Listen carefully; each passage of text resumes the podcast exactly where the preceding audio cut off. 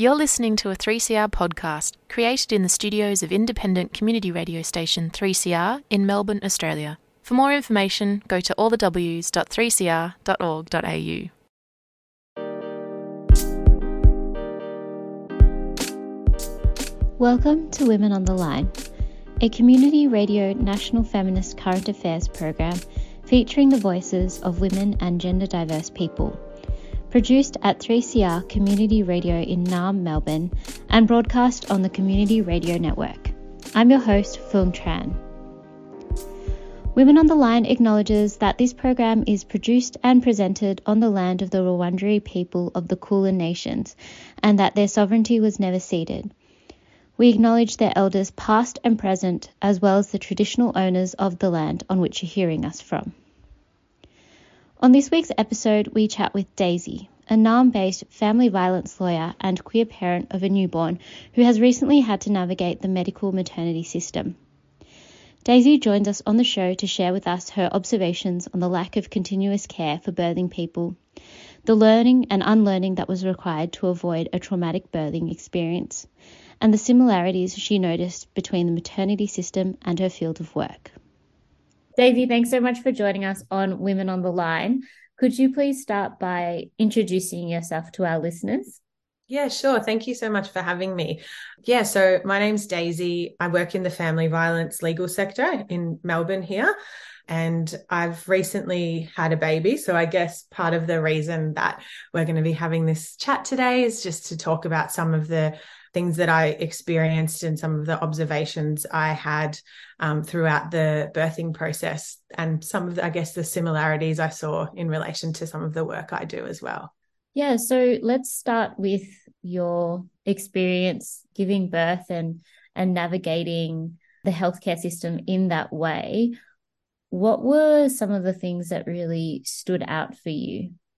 One of the really interesting things for me is that I so um, I'm queer. My partner and I went through IVF to conceive, and so that process uh, in and of itself is inherently medical. So you you know you're going in very regularly for checkups and you have to you know be ovulating on a certain day and then go through and go through a transfer. And so the in the process of IVF is yeah incredibly medical.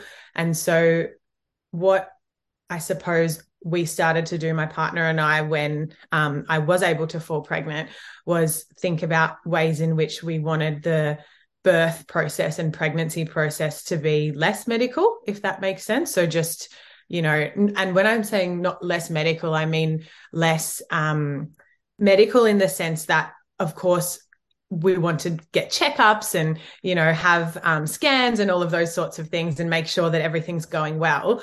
But I suppose have also the tune into my intuition and you know have have an experience of pregnancy and birth that women and birthing people have been experiencing you know since the dawn of time as they say. And i really wanted to figure out a way to to do that in a way that was safe safe for me safe for the baby safe for my partner. And i suppose what happened along the way of that journey was a lot of understanding that the system in how it is now and probably post COVID as well, it's probably gotten a lot worse, has really made it quite difficult, I think, for women to have the experience that I sort of thought we were seeking. Yeah. So, can you talk to that point a bit more? Was it how things were run or the conversations that were being had, whether to you and to your partner or just around you, that made it feel like it wasn't what you thought it would be? Yeah. So i think one of the first things i'll say like obviously i'm not i don't work in the in the field. So this is something i've observed as like someone going through the system the medical system or the maternity system.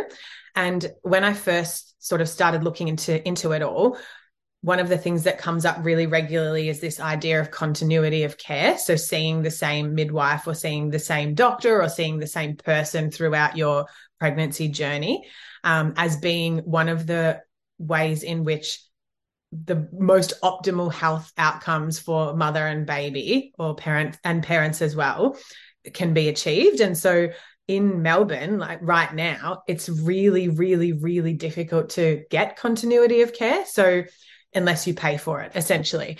And so, it's a really interesting dichotomy, I think, because we do have this fantastic free healthcare system under Medicare that, compared to the US, and you'll hear lots of people saying, wow, like we're so lucky. Like I went into the hospital and gave birth and didn't have to pay for anything. And like that's absolutely true. But equally, what's happening is that mo- women going through the public system are not seeing the same person at all. Then I didn't see a midwife until I, w- I saw, I think I, we saw a midwife under the public system once at the start and then once at the end.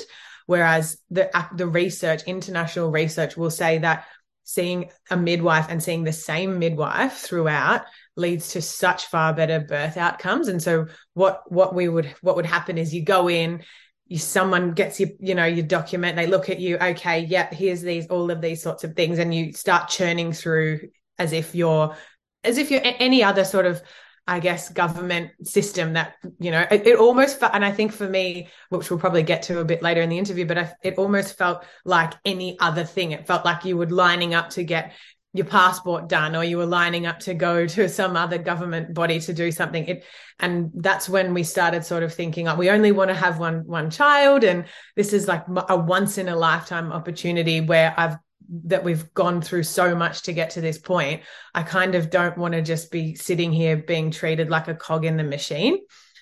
And I was I was probably about halfway through the pregnancy when I we started really looking into other options that were available to people that could potentially achieve that better outcome for us. But that comes at a cost, which shouldn't be the case. Yeah, it's interesting you said just now, Daisy, that it's something that internationally the research says is something that's really crucial for the health and well-being of the child and the parents everyone involved in that process and yet that's something that is perhaps seen as a luxury here um, for people who can afford to pay in order to receive that care and i imagine as well being a queer parent who's wanting to go through IVF or or the process of of giving birth or someone who doesn't speak English or it just creates more and more absolutely. Um, for those and, people. Absolutely. And one of the so I think at um, one of the public hospitals here there there's a couple of programs that you you can get into and it feel it literally feels like you're like I was on the edge of my seat waiting for the call to see if we got into the elusive program which allows for continuity of care and in the end the reason that we weren't in that program was because I had asthma and anxiety. And so, talking to some of the um, doctors, I was like, oh, who gets into this program? Because, you know, like a lot of people are going to have different sorts of like co you know coexisting health conditions and things like that. And even the doctor was like oh like it, it's so hard to get into. And you know talking to other people at our parents group it's like a this elusive cool thing that someone like may or may not get into. And so yeah i just think also being a queer queer family and having those um, coexisting health conditions to me that would make you probably more shouldn't you be more likely then to get the continuity of care to lead to those better health outcomes? But it doesn't seem like it's the case. And i think one of the reasons for that is probably because of the level of being risk averse that you know we definitely were um, confronted with a lot. And that's fantastic. Like i'm absolutely so thankful for the availability of all of these options, you know, and all of those interventions. And the interventions are things like having an induction or having, you know, a forceps birth or a cesarean and those things. They're fantastic things that we have. And once you sort of learn about them and when they're necessary, anybody would be grateful that we have those those things available to us.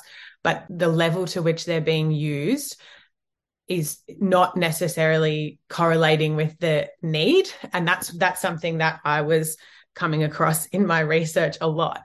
And interestingly I think because I'm a lawyer and I have the capacity to read research and to look into things and it became a really sort of clear choice for us that we needed to to have our own continuity of care which meant hiring a private midwife to see throughout the rest of the pregnancy process and so many people can't afford that, or so many people can't even get to the point of where I got in my research to even understand why that was the most important thing for us to do. And I think the other problem is as well is that having these conversations, it can there's there's a sort of a polarity going on where there's a group of you know maybe like Instagram influencers who talk about not not having any contact with the medical system and having a free birth and those sorts of things. And that's kind of not what I'm talking about. Like having continuity of care could mean seeing the midwife and going into the hospital and going into the doctor's surgery often and having checks often. It's not about opting out of any any sort of modern things that we know about birth. It's actually about having someone there with you who you trust who's listening to you who's who's seeing how you are this week who's monitoring this thing because that's what's leading to to people having a better birth. And i think i should also say i probably should have um, mentioned this at the start but my birth or the birth of my of our daughter was easily one of the most incredible experiences of my entire life. And it was shaped completely and utterly by us essentially dedicating it felt like we had dedicated almost like a full-time job you know over the last couple of months before I gave birth to my partner and I to ensuring that I didn't have a traumatic birth. And so to me that's just completely and utterly unfair on on all of women and birthing people to have the bare minimum of not having a traumatic birth, the level of work that, that went into it. Across these stolen lands, now called Australia, you're listening to Women on the Line, highlighting a range of gender non-conforming and women voices broadcast on the Community Radio Network. We've been speaking to Daisy, a Naarm based family violence lawyer and queer parent of a newborn who has recently had to navigate the medical maternity system. Daisy is on the show this week to share with us her observations on the lack of continuous care for birthing people, the learning and unlearning that was required to avoid a traumatic birthing experience, and the similarities she noticed between the maternity system and her field of work. I want to go back to what you were saying about doing all this work to not have a mm. traumatic mm. birthing experience um, and first touch on you know what you were saying with regards to the medical system it's not like it's not advocating for no interaction mm. with the medical system but like you were saying that being able to have regular people in your life or through that process to ensure that you don't have to repeat your story 100 exactly. times to different people, feel like you're introducing yourself every single time.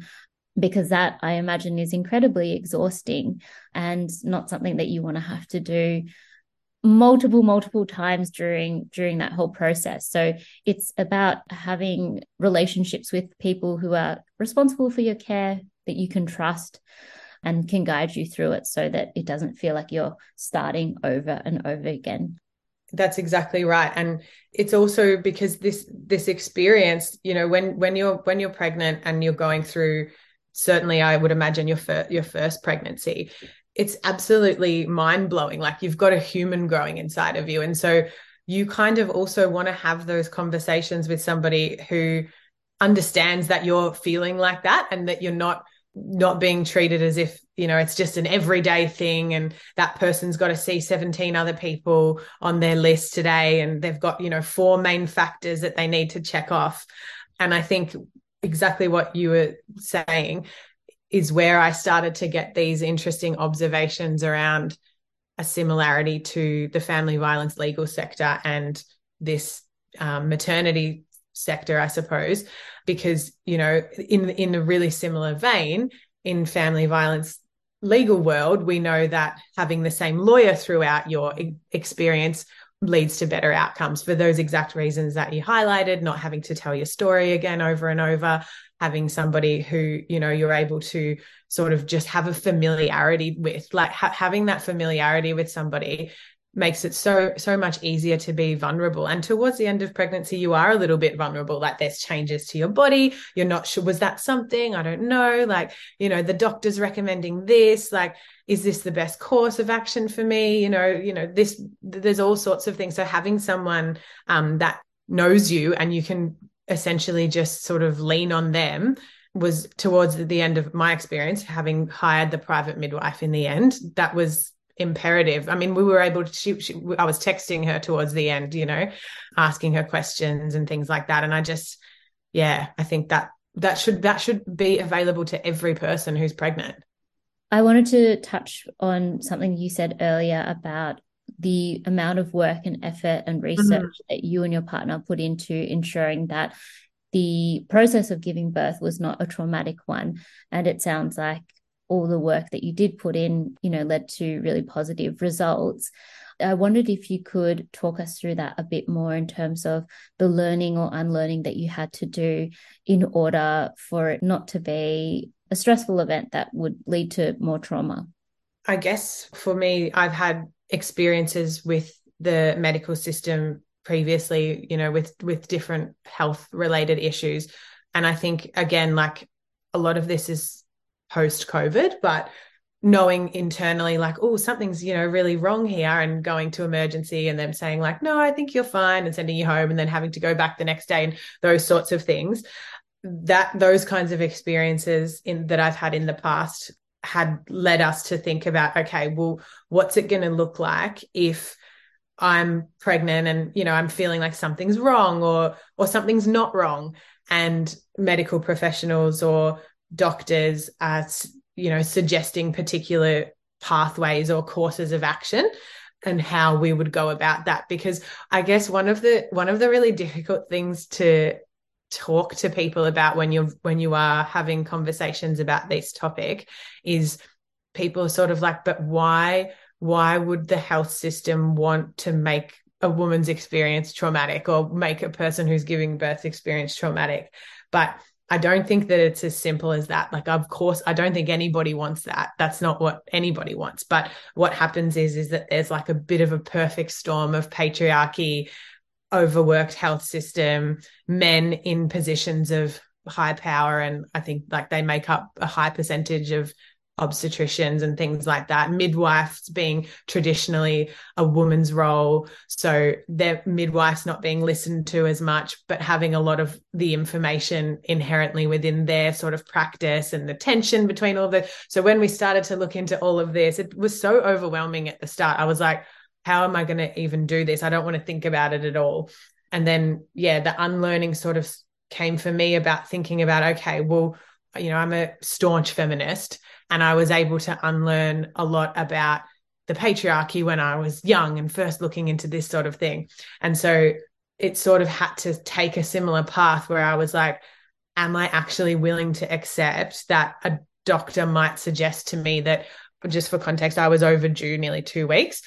At my due date, the doctors started to, you know, suggest a medical induction. And everything that I had read, I knew they were going to suggest it because that's what they do and everything that I had read about the cascade of interventions and you know what could happen if I took that intervention if you know and I had to think okay it's a really difficult place to be like I think I know what's best for me and my body and my family and my baby but to have somebody in a position of power not even suggesting otherwise but sort of giving you an option that makes you feel like you could be doing the wrong thing if you don't if you don't take it and for us kind of navigating that tension and doing that unlearning involved extensive conversations around like what what risk factor you know if if if if there was ever anything actually wrong with my with my baby or any risk I would have done anything that anybody told me to do. But so it was about having knowledge and information that would allow me to make a decision properly that wasn't based on the hospital wanting you to get in and out. And it's so awful to say that because I feel like, of course, you'll do literally anything to keep your baby safe and to have, you know, a safe birth. But we should also be thinking about how to a woman can avoid trauma and i in that in that situation. And so yeah having to navigate those two tensions was really difficult because I think we're all sort of predisposed to listen to authority in different ways. And you know you're in a really vulnerable position and then somebody is saying something to you. And it's it's something so simple as just kind of questioning like okay is there any reason that you're offering me that? Like is it is it ho- hospital policy? And the unlearning involved just the tiniest bit of questioning being able to question being able to ask questions mm, yeah. in a in a in a medical setting knowing what questions to ask or even feeling like you can do that because like yes. you said yes. You know, everyone's been taught through various institutions that they go through in their life school the healthcare system that you don't question authority and if someone in power tells you to do something then you do it without really asking yeah. why. So i imagine that would have taken a lot of research and a lot of courage and for so many people that wouldn't even be something to consider because how else are you supposed to know that you can do that? Exactly exactly. And that's and for me like i'm a i'm a pretty um you know my my work and my whole ethos of, of, of who i am revolves around like feminism and you know those sorts of principles like anti-establishment principles. And i still found it really difficult to have to advocate for myself in those spaces. And when when i was doing my birth plan with um, the midwife i was asking her questions like could i put this on and can i put this on? And she had to sort of stop and put the pen and paper down and she's like you can literally put whatever you want on here. It's your birth and your body. And it's like even in that process it, there's so much going on, like this perfect storm of like there being authority, there being patriarchy, there being, you know, risks and like guilt as a as a woman or a birthing person that's already starting you know this all of these factors coming in where you start to you, you don't even know it but it's eroding at your power and your voice in the process and what's super important as well is to remember that the person, you know, your partner or whoever you're choosing to be your birthing partner, like they're also going to be confronted with this because when you're in the space of actually giving birth, you're not able, like I, I couldn't speak towards the end of it. So my partner had to be so on the same page as me, as me, which she absolutely was, to be able to navigate these systems. And I, I, I had my baby in the hospital, but I was home for a, large majority of the of the of the birth and then yeah went to the hospital for the last couple of hours but my partner had to be also as aware if not more in some ways as as to what I wanted so that she could navigate that system too to I guess end our discussion today I wanted to ask you what you'd like to see in terms of changes uh, so that pregnant people who are going through this process feel cared for and supported for. I mean, you alluded to these things throughout the entire interview, but I was wondering if you could summarize just briefly for us. What are some things you'd like to see in the future? So I think um, for sure we need to be thinking about having continuity of care or having you know a single midwife or a group of midwives even available to people who are giving birth. And that should be an absolute bare minimum. And it is in in some other countries around the world. It should be it should be brought in under medicare. It should be fully prioritized as an option to women and birthing people. We should not be seeing you know 10 15 different people throughout a pregnancy. It's just absolutely unacceptable. And we know it leads to better outcomes for the parent and the baby. So it makes absolutely no sense that it's it's not being done. And i think also just you know i think we we absolutely are so lucky to live in australia where we have medicare and we've got access to all these really good health um you know systems. But i think also just not getting complacent about that because there are still drastic improvements to be made and it's not good enough to just you know walk out of an experience. Like it what what I wanted was to not be traumatized by my birth. What I got was like far beyond that but that that's not acceptable. We should be aiming for far higher than not being traumatized by our birth. And so we should be questioning these systems and we should be advocating for better you know access to these kinds of services that we know make a difference and we shouldn't just be being complacent because we do have it on medicare and we are lucky enough to go to a, a public hospital yeah, for sure. And just to add to that, it's it's having really high expectations and therefore providing excellent care for all people, regardless of whether they're, you know, they're in a heterosexual exactly. couple or they're a queer couple or, you know, they're yeah. First Nations, they yeah. rural, regional areas. Yeah.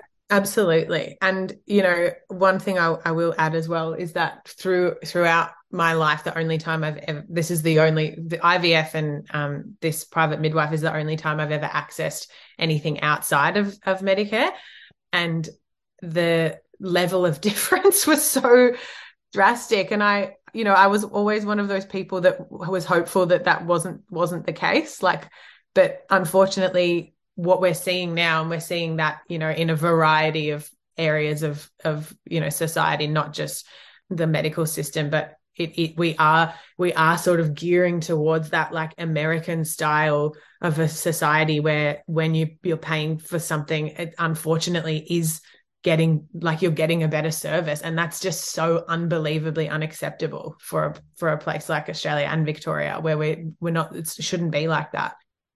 I'd like to say thank you to you, Daisy, for sharing your experience with us today on Women on the Line. It's not easy having to tell your story and talk about the traumatic things that happened, especially as a pregnant person and, and going through that uh, journey. But thank you so much for sharing your insights today. I'm sure there are a lot of listeners who would find this really relatable or very interesting. And let's hope that things change soon. Thank you so much for having me. That was Daisy speaking to us about what changes she'd like to see from the medical maternity system in the future. That's all for Women on the Line today. We would love to hear any comments or thoughts you have about the program, so please send us an email at womenontheline at gmail.com or give us a call at 3CR on 03 9419 8377. That's 03 9419 8377. You can also find us on Instagram, Facebook, and Twitter. Women on the Line is a national feminist current affairs program. It's produced and presented by a range of women and gender non-conforming broadcasters from 3CR in Melbourne and broadcast across Australia on the Community Radio Network with funding support from the Community Broadcasting Foundation. The theme music for Women on the Line is by Ripley Kavara. All Women on the Line programs can be downloaded from www.3cr.org.au forward slash Women on the Line. I'm Phuong Tran. Tune into Women on the Line next week on your community radio station.